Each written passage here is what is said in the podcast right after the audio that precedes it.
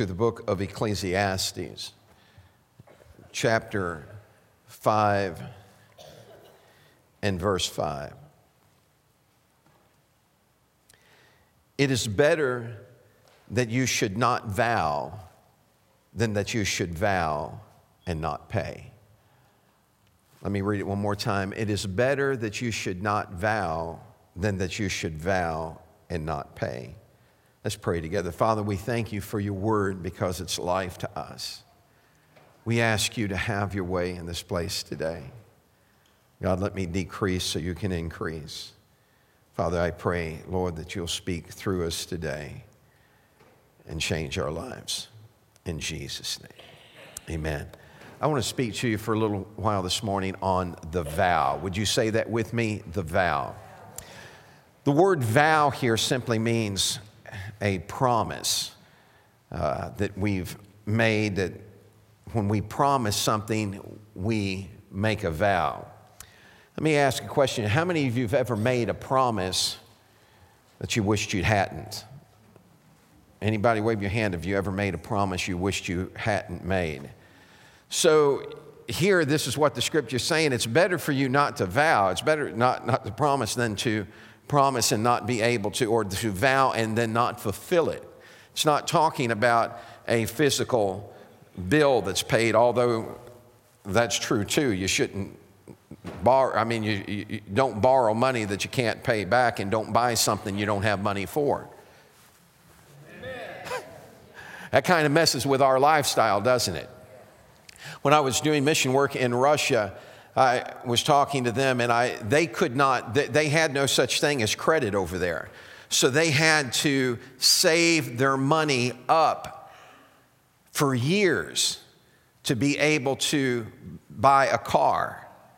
And then if they got the money saved, that still didn't mean they could get the car. They had to put their name on a waiting list, and usually it was on that waiting list for five years before their name would come up to get a car. How many of us would have walked here today if that had been the case for us? So there's, there's some truth in this about it's better not to vow than to vow and not pay. Don't make a promise you can't keep. Proverbs put it this way in Proverbs, the sixth chapter, starting with the first verse. This is in the message. It says, Dear friend, if you've gone into hock with your neighbor or locked yourself into a deal with a stranger, if you've impulsively promised the shirt off your back and now found yourself shivering out in the cold, friend, don't waste a minute. Get yourself out of that mess. You're in that man's clutches. Go put on a long face, act desperate. Don't procrastinate. There's no time to lose. Run like a deer from the hunter, fly like a bird from the trapper. Makes it pretty plain, doesn't it? Get out of that mess. Uh, I, am not going to, I don't want to dig too deep here, but you know, if people ask you to, this is what it's saying. He said, look, if, if you, if you co sign for a loan for somebody you don't even know, you lack a few bricks carrying a whole load if, if, if, if, you, if you put yourself in a position where all of a sudden now you're in the clutches of somebody else, he's saying, Look, this is no time for pride. Swallow your pride and go get delivered from that. When we vow to be someone's friend, we need to do it with both eyes open. How many of you have ever had a friend that got you in trouble? Anybody? That light's in my eyes, can't see. Is that friend set? No, I'm not going to ask that. so, if you've ever had a friend that got you in trouble, I remember when I was a young man, well, I'm not old now, but when I was a kid, I was, uh, I, I was at an amusement park with a friend of mine. And that friend of mine was in a store, and he was, he was in this store. You know, they had all these, you know, hats and souvenirs and all this stuff in the store, and you know, in the amusement park. And I walked in there, and I was checking on him, and he's trying to shoplift something. And I'm, I'm, I'm looking at him and say, "Hey, watch for me, watch for me." I thought you watch for yourself. I got out of that store. I wasn't going to get sucked into that trap. Well, what kind of friend are you? I'm the kind of friend that had to bail him out after he got caught. So you've got to be careful where you make a promise and how you make a promise. How many of you know that sometimes promises can get you in trouble? And sometimes we find ourselves surrounded by trouble that's not of our own making. Have you ever been there? A family that I knew, they had uh, four children at the time, and the dad got sent to prison for stealing. The mom, which had no job, was left to try and raise these four kids. And one of those kids had to be farmed out because she couldn't take care of them. She found herself having to try and make the best of a bad situation. Have you ever been there where you had to make the best of a bad situation? Careful when you pledge something. I bought a vacuum cleaner one time. How many of you have ever heard of Kirby? Wonderful vacuum cleaners. Did you know those vacuum, you can paint a house with that vacuum cleaner? I'm not making this up. You could paint a house with that vacuum cleaner. You could build a house with that vacuum cleaner. It had a little jigsaw that hooked up to the motor on it. And the man came in and he, he, he vacuumed a part of the trailer I was renting at the time. And man, he pulled up all kinds of dirt. And, you know, and I thought, wow. And he said, all you got to do is sign on the dotted line. Well, I signed on the dotted line. I knew I had three days to void the contract. I signed on the dotted line. I was 18 years old at the time. Just so I get things in perspective. I don't want anybody thinking this happened last week. so I signed on the dotted line, and he, he, he gave me that vacuum with all those apparatuses. I'm going to paint. I'm going to build things. I'm going to, do you ever know all those apparatuses you never use? You know, they just sit in the closet and collect dust. You never use those. And so all of a sudden, you know, I, I, I went and I, my, my future mother in law had a rainbow vacuum cleaner. So I love experiments. So I put the rainbow up against the Kirby. And the Kirby didn't win. And, and, and so, and then I did some research. I called a Kirby dealer did I tell you how much I paid for that vacuum cleaner? Back then, 18, when I was 18, that's been more than five years ago. I paid $1,200. Well, let me say it this way I promised to pay $1,200. So I called up a Kirby dealer and I said, Hey, do you have, and I gave the model number, do you have this vacuum cleaner? He said, Yes, I do. I said, How much is it? He said, I can let you have that for $150. I said, Say what?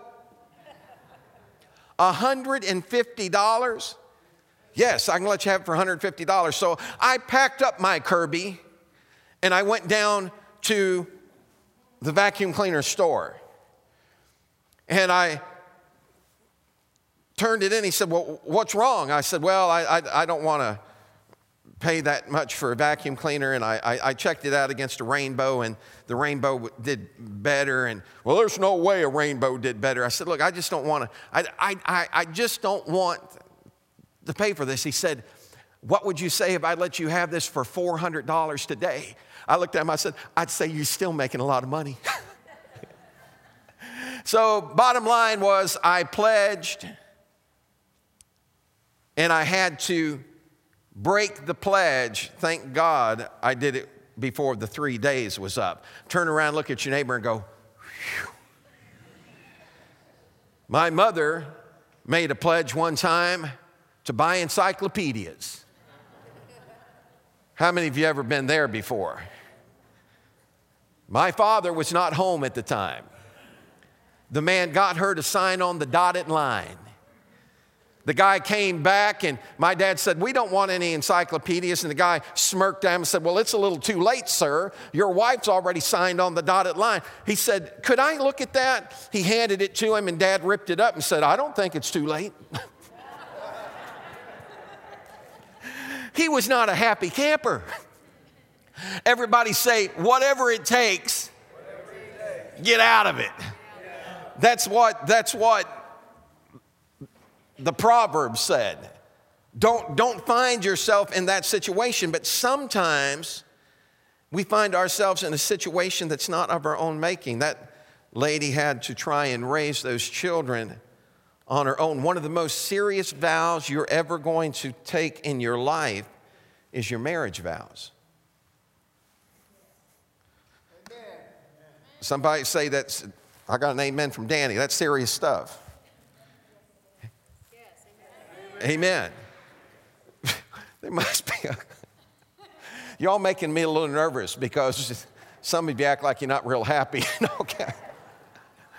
Marriage vows are serious stuff. There's a, there's a story of a lady in Scripture that found herself in a situation where she's committed to a vow that was not her own choosing.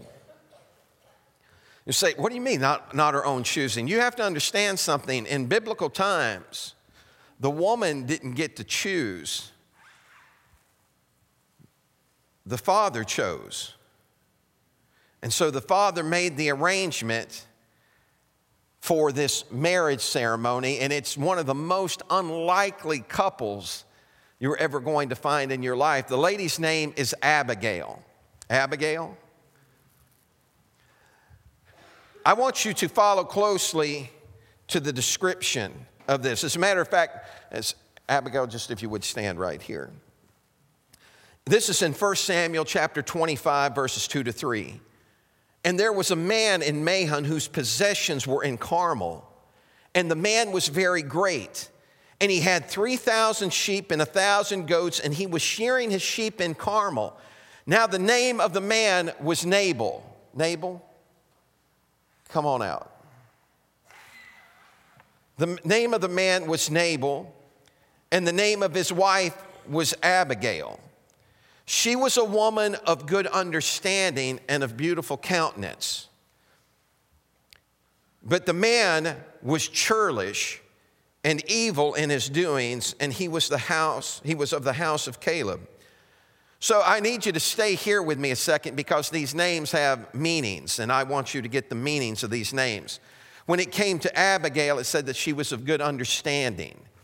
That means that she was intelligent, she was wise, and she was discreet. She was also humble because she's not bragging about it, right? And the Bible said that she was of beautiful countenance. Now, check this out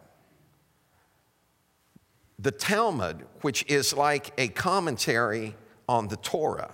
It's, it's the historical comments of rabbis on the Torah.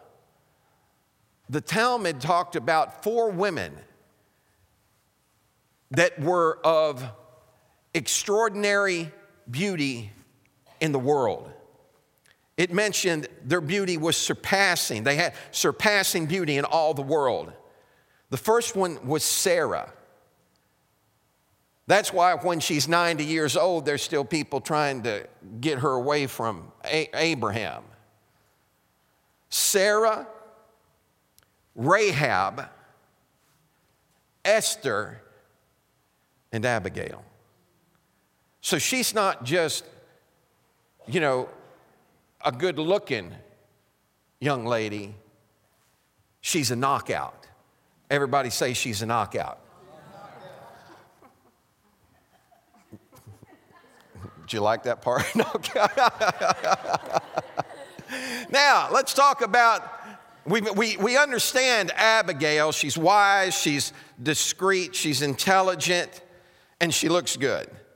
Now, let's talk about Nabal for a second. Nabal's name, his name literally comes from a word that means stupid wicked, foolish, and vile.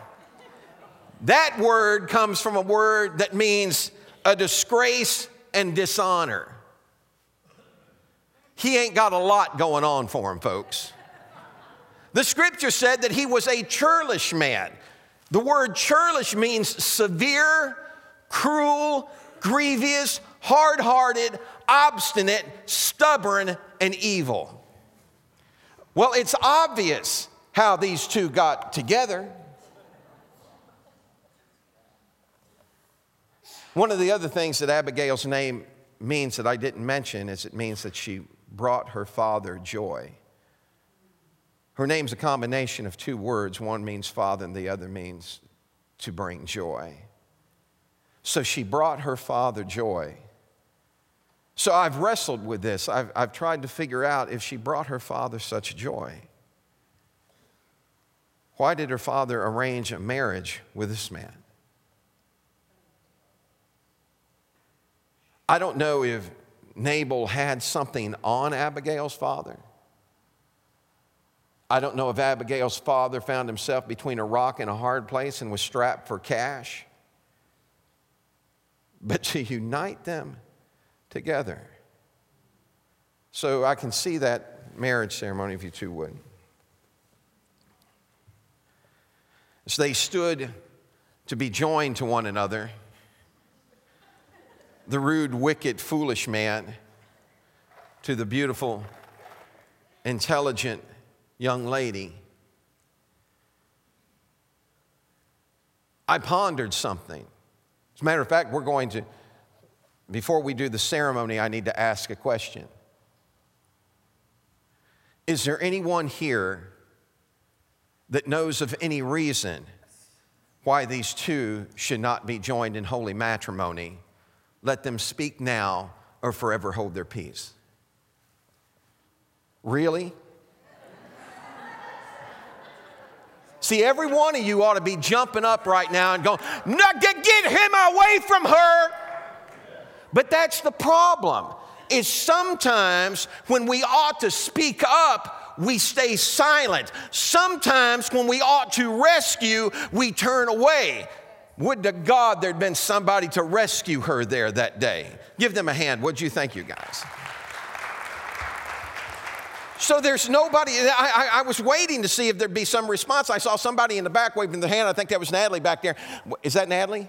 I saw that waving her hand like this, but nobody spoke up. I didn't say if there's anybody here wave at me.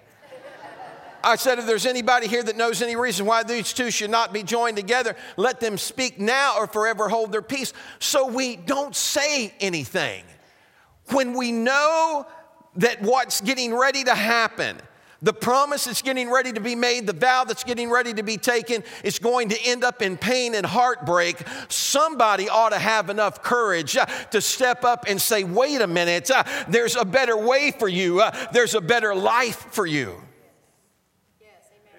Man, every one of you act like you had a shotgun wedding here. so she finds herself in a place that was not of her own choosing. Well, Pastor, how do you know that she didn't want to? I'm going to show you as I, am going to share her story with you. And as this story unfolds, you're going to hear it from her mouth, not mine. But you're going to hear what she thinks of her husband from her own lips. And so, Nabal, he's got all these bad traits. He, he doesn't control himself. He's, he's a man that's given to his own whims, but he is a wealthy man. Everybody say he's got a lot of wealth. Have you ever met somebody that wouldn't have a friend in the world if it wasn't for the fact that they had a lot of money? You know what I'm talking about? Do you ever see people when you were going to school that sucked up to the kids that always had money in their pocket? Hey, you want to go get a soda? You want to go get a. And so you, you are the cat's meow. For those of you that do not understand that type of language, that means you're really something. So you are the cat's meow as long as you've got money in your pocket. But let that money run out and find out where your friends are. It was a lesson that was hard learned by the prodigal son. He had all kinds of friends as long as he could afford the party. But the day he couldn't flip the bill for the party, all his friends were gone. You need to make sure that who you're connecting yourself to, who you're joining yourself to, is a friend that sticks closer than a brother, that's going to be there no matter what's going on. Make sure that when you vow, you vow wisely. And so, Nabal has 3,000 sheep. He's got a thousand. Let me get up here and find out for sure. I don't want to give him something he doesn't deserve.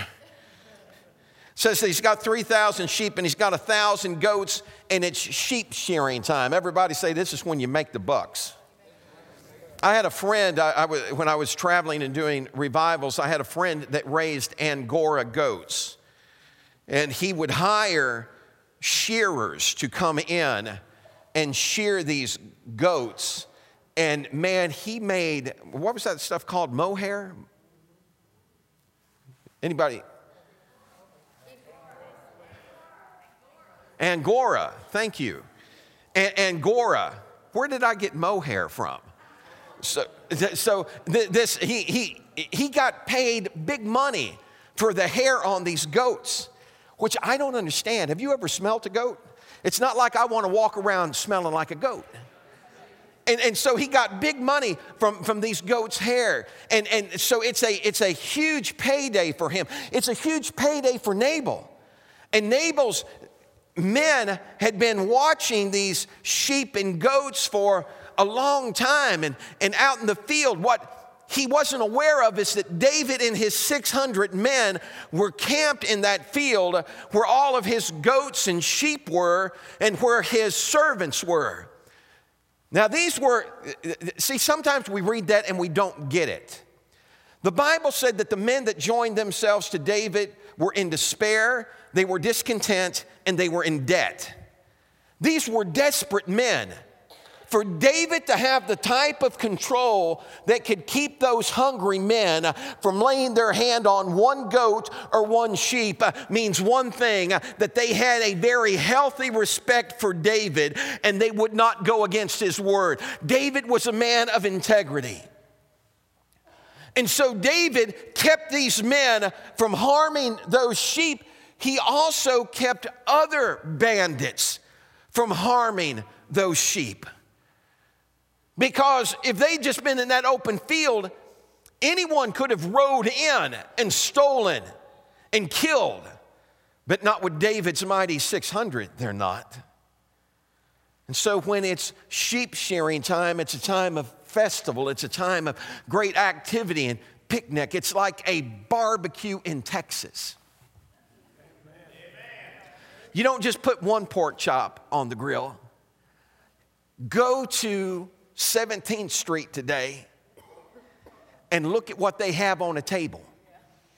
They don't have one pork chop on Sunday, they got a pig laid out there on that table. How many of you know what I'm talking about? Have you been down there? On Sunday, there's a whole hog laid out on that table.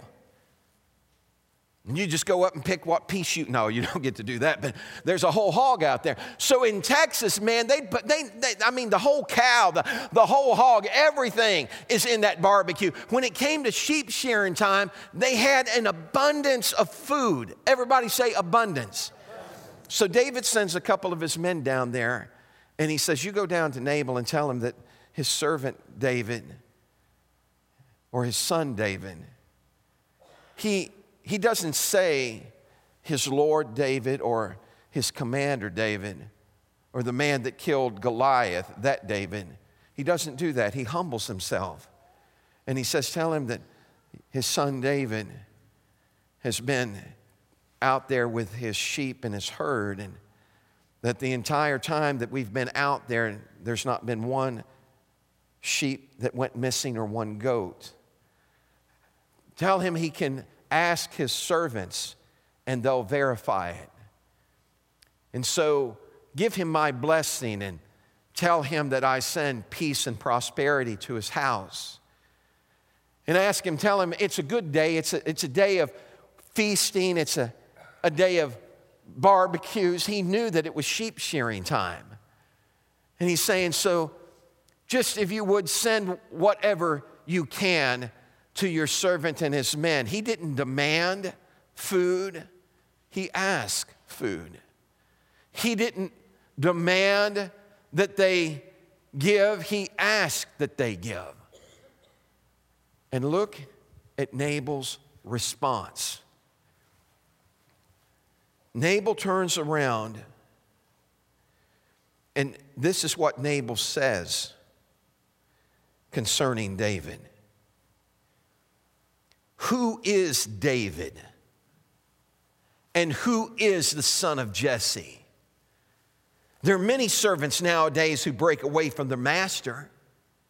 Shall I then take my bread and my water and my meat that I've killed for my shearers and give it to men when I do not know where they are from? Do you realize what an insult that is? Everybody knew who David was. Even the Philistines, David's enemies, acknowledged who he was. They said they sang songs about Saul killing thousands, but about David, they sang about him killing ten thousands. And they respected him. They respected what he could do on the battlefield, and they did not want him on the battlefield against them. Even his enemy respected him. But this man showed no respect, a man of Israel that should have honored David, a man that should have known something about David. Well, what's that got to do with us? How many times uh, do we turn our back uh, on a God that's kept us, uh, that's been there for us, that's taken care of us?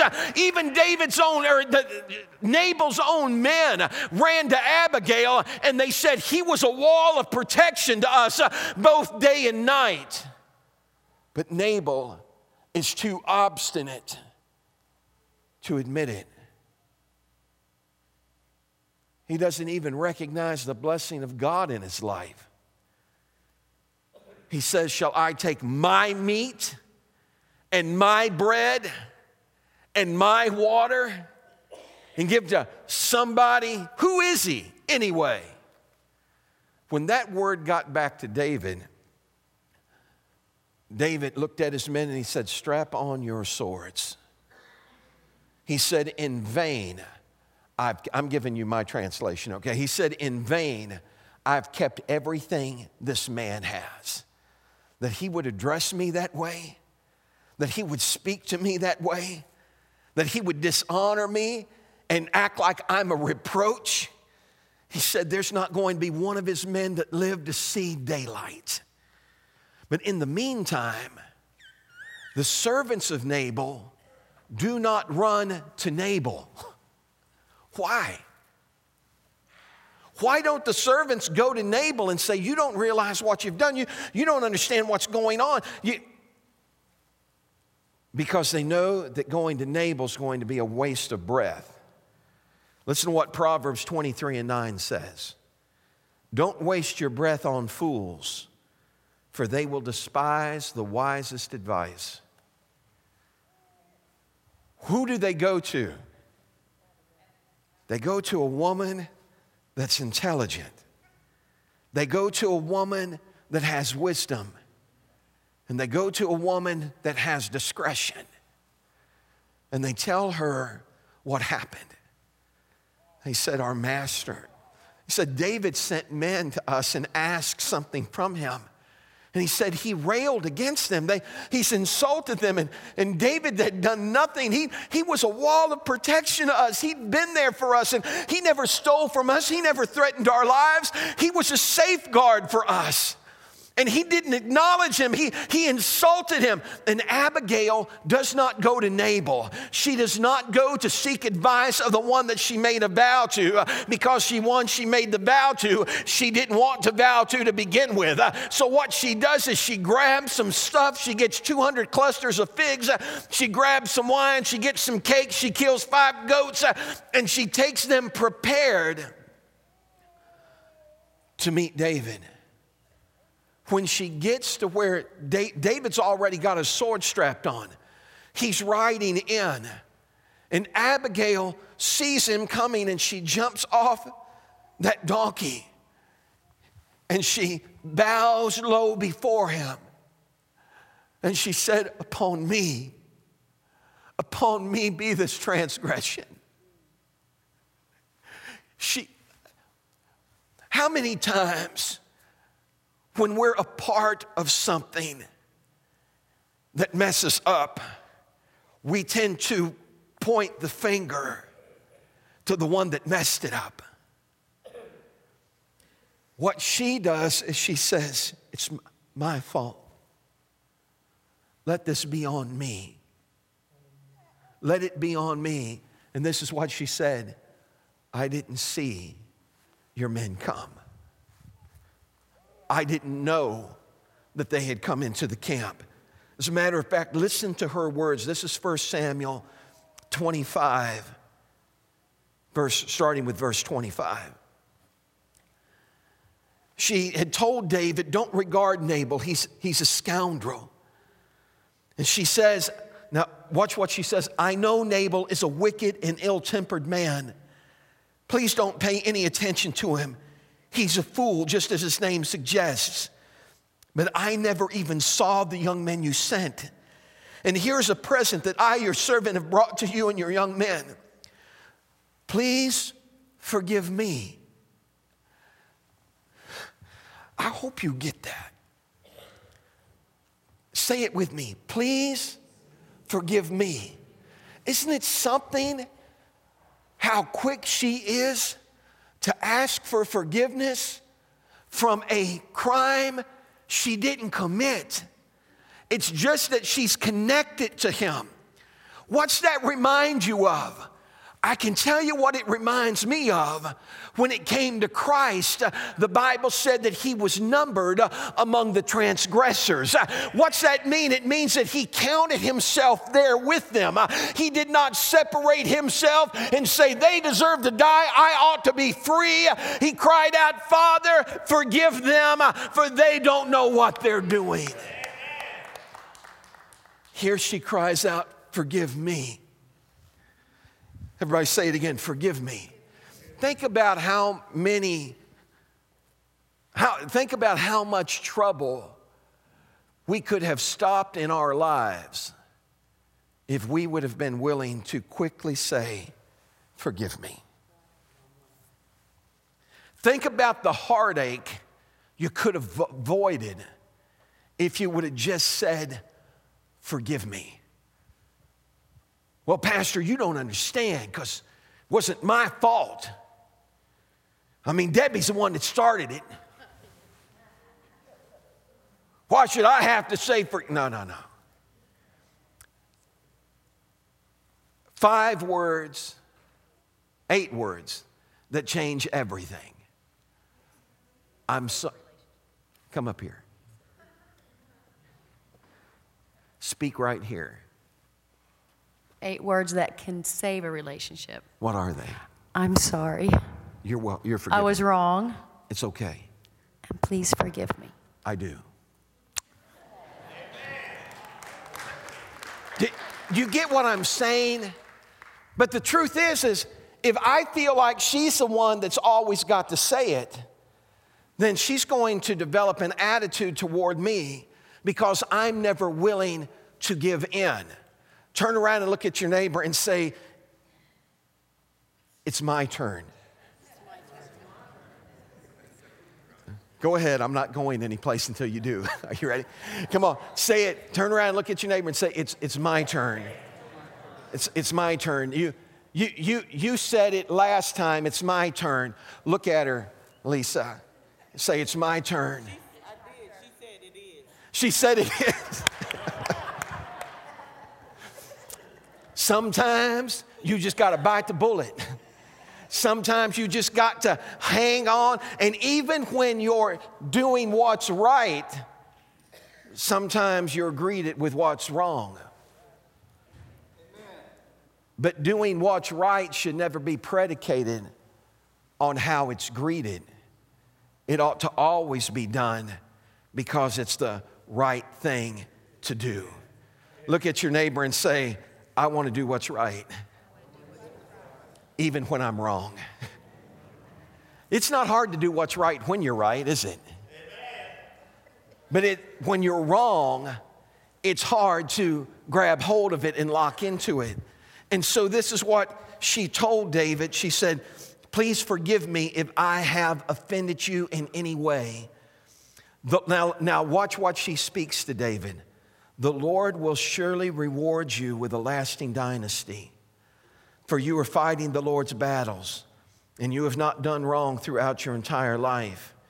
Even when you are chased by those who seek to kill you, your life is safe in the care of the Lord your God, secure in his treasure pouch.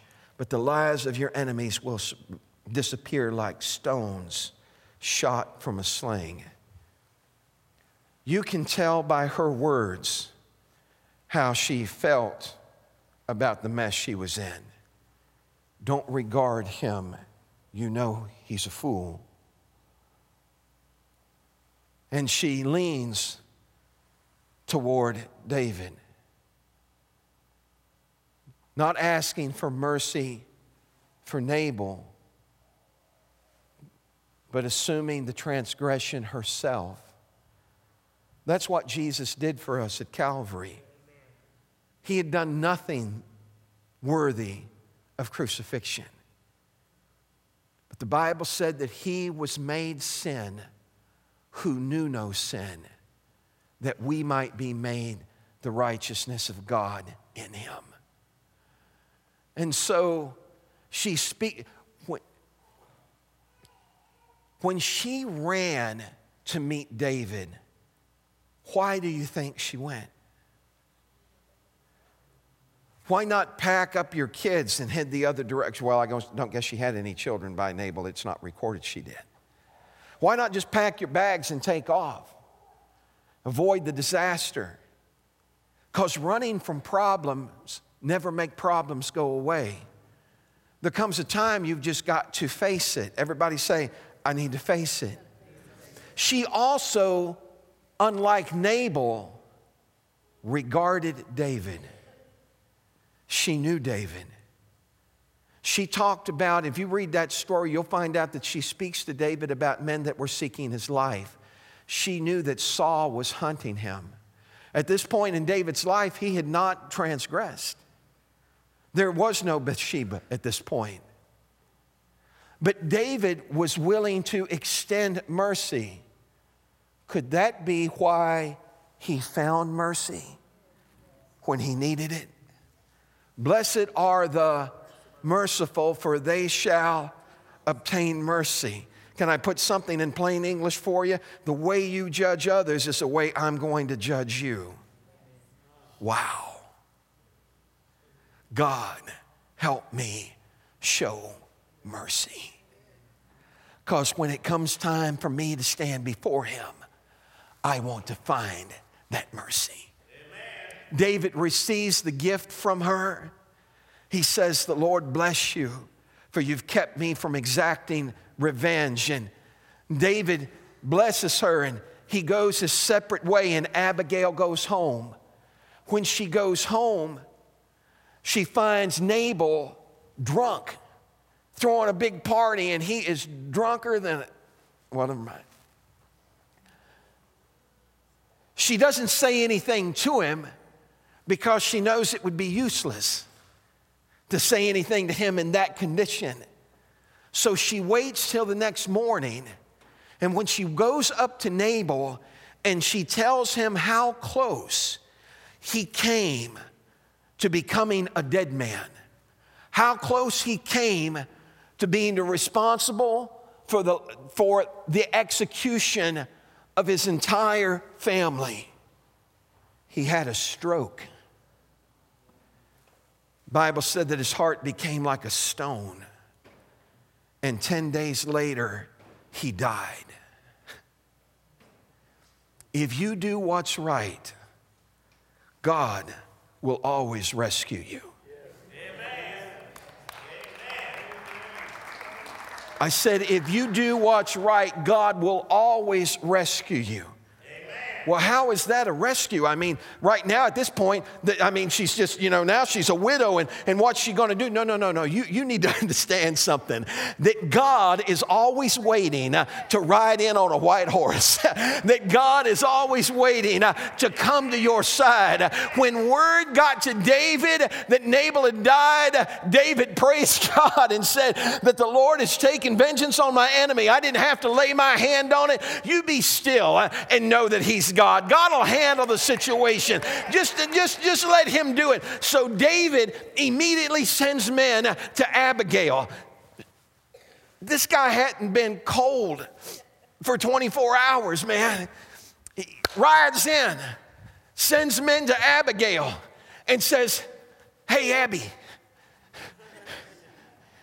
David told us to come and ask you if you'd marry him.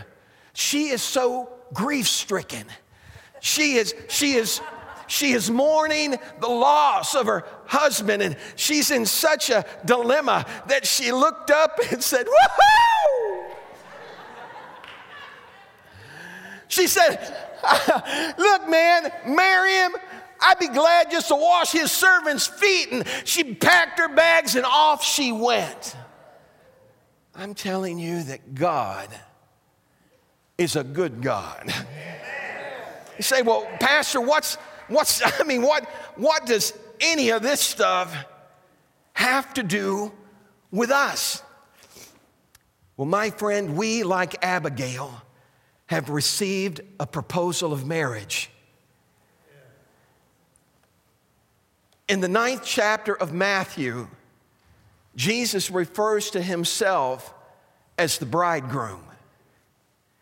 In the 11th chapter of Matthew, he, he presents the proposal. Then Jesus said, Come to me, all of you who are weary and carry heavy burdens, and I will give you rest. Take my yoke upon you and let me teach you, because I am humble and gentle at heart, and you will find rest for your souls. For my yoke is easy to bear, and the burden I give you is light. What's that saying? What's he saying? He's saying, You say yes to me, and I'll take care of you. He committed his vow to us in Hebrews 13 when he says, I'll never leave you or forsake you. I'll never leave you or forsake you. What's he saying? He, he, he is saying, I will. Everybody say it with me I will. So he demonstrates, he doesn't just say, I will at Calvary's cross, he demonstrates it. Romans 5 and 8 said that God commended his love toward us in that while we were yet sinners, Christ died for us. Remember his prayer in the garden? Not my will, but your will be done. So when he goes to Calvary, what's he saying to all of us that are sinners? He's saying, I will. The question is being asked Will you take these sinners uh, to be your own? Uh, he says, I will. Before, while we, before we ever said yes, before we ever met, said I do, uh, he made his decision. God commended his love toward us and that Christ died for us while we were yet sinners. I will. So the question today is what will you say to him? What's your decision going to be? And let me just fill you in saying nothing is the same as saying no. When I asked Debbie if she would marry me, if she had not responded to me, I promise you I would have never been making wedding preparations. But when she responded to me and said, I will, it made me happy. Also made me a little nervous. See, I'd never, I'd never done that before. I'd never been there before. And but how many of you glad that God don't get nervous? he, he's never wrung his hands and paced heaven's floor wondering if he was going to be able to take care of you. He's never w- wondered about how am I going to pay these bills. As a matter of fact, Jesus paid it all in full at Calvary's cross. Aren't you glad for that? Come on, give him a hand clap of praise. So, this is what I'm going to ask you to do today. I want you to stand. I, look, I want to be like Abigail, not like Nabal. And by the way, James is not like Nabal. So, uh, just to clear that up, it's no reflection on his character at all. He's like Abigail. I want to be like Abigail and run after. I mean, there's no thinking about it. There's no, well, could you come back in three days and I'll make a decision? There's no, oh, I, I, I don't know. I, there's no way I could. I mean, my husband just, you know, he's just gone. And look, she was in a situation she didn't want to be in to begin with. Any of you ever been there? I'm not talking about your marriage, I'm talking about in life. Have you ever been there in a situation you didn't want to be in to start with? Man, I was a kid, I, out with a bunch of guys, ended up in a cemetery with everybody popping tops. And they passed one to me. You have to understand something. I never drank.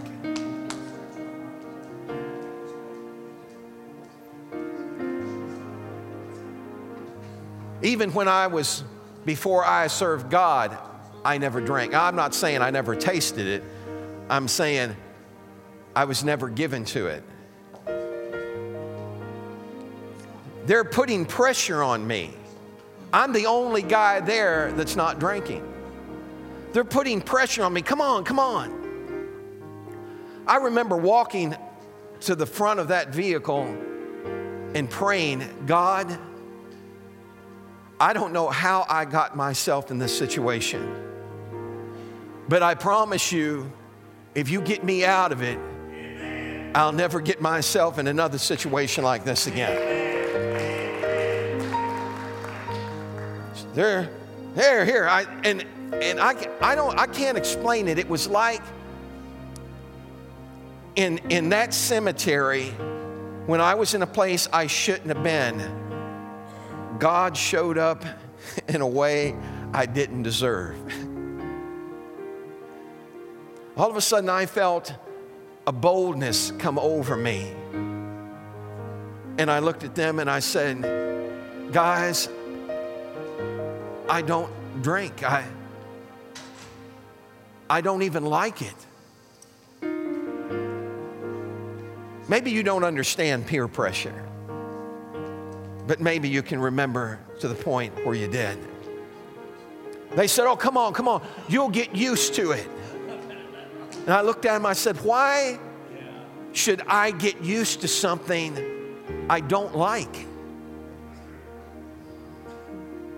The pressure kept coming, and then I'm telling you, it was like a light flooded my soul. And I looked at him, I said, Guys, you need to understand something. I don't have to drink to prove I'm a man. So many times we feel the pressure so strong and so hard that we capitulate to it. Now, your story may not be my story. You may have loved it, you know, and, and so I'm just sharing my story. There were things I'm sure that I loved to do that wouldn't have appealed to you at all, so we each have our own cross to bear. But this is my story. When I got out of that place, I remember laying my head on a. I, look, I didn't get home till like four o'clock the next morning. I remember laying my head on a pillow, and I felt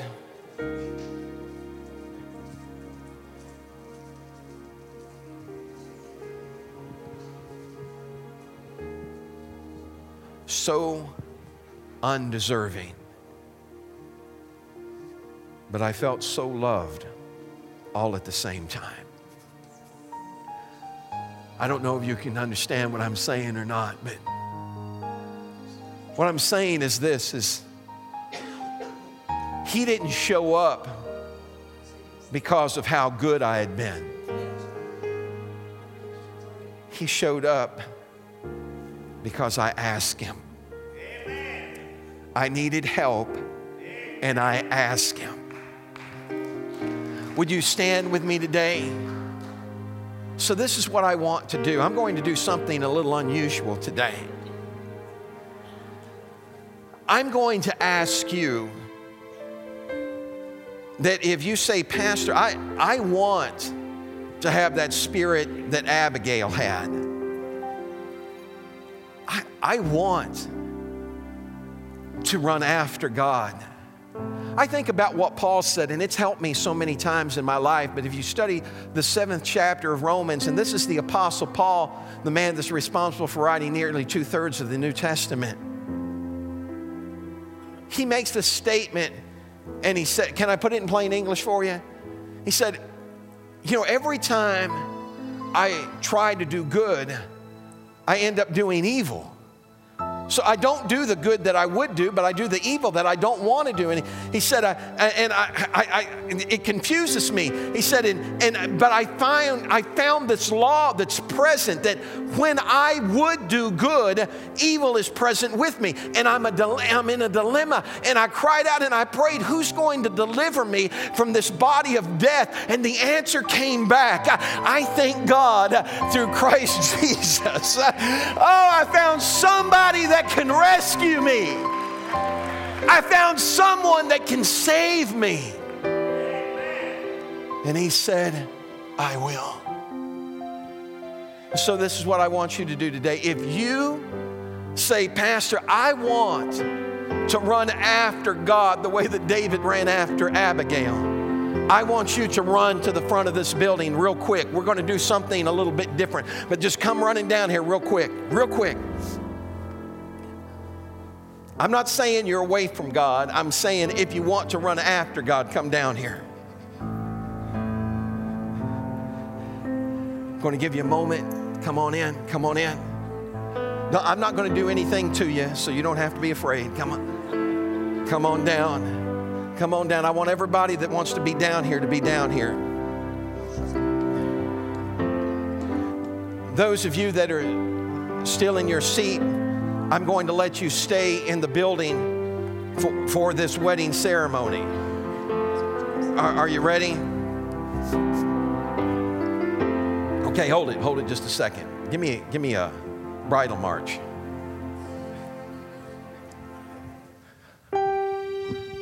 It's the first time in my life I ever get to be a bride. Are you ready? Are you ready? Here we go. Come on, stand up straight. The Bible said, for the bride hath made herself ready. You need to get ready for what God already has ready for you. Let me say it one more time. Come on, say it with me. I'm getting ready, ready. for what God already, God already has ready for me. So, straighten up a little bit. Okay, are you ready? Here we go. If, if you're ready, if your answer to the proposal is yes, then I want you to stretch your hands to heaven and please repeat after me. I, and then fill in your name. I, Rick McNeely. Don't say my name, say yours. You ready? One more time. I, Rick McNeely, take Jesus to be the Lord and Savior of my life, to have and to hold from this day forward.